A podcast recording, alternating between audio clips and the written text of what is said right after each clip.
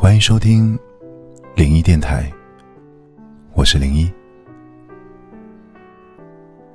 你为什么过得不快乐？看到过这样一段话：生活上不坚定，感情不够洒脱，患得患失，敏感多疑，总是活在别人的目光里，所以才不快乐。你是不是也是这样？做什么事情总是在乎别人的看法，因为怕被人孤立，就努力学习做一个开朗的人。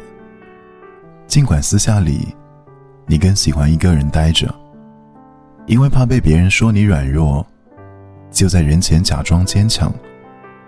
尽管夜深人静的时候你很脆弱，渐渐的你活得像一个提线木偶，在别人的目光里，在别人的操控下，一步步的丢掉了最真实的自己，把自己的人生活成一场给别人看的戏。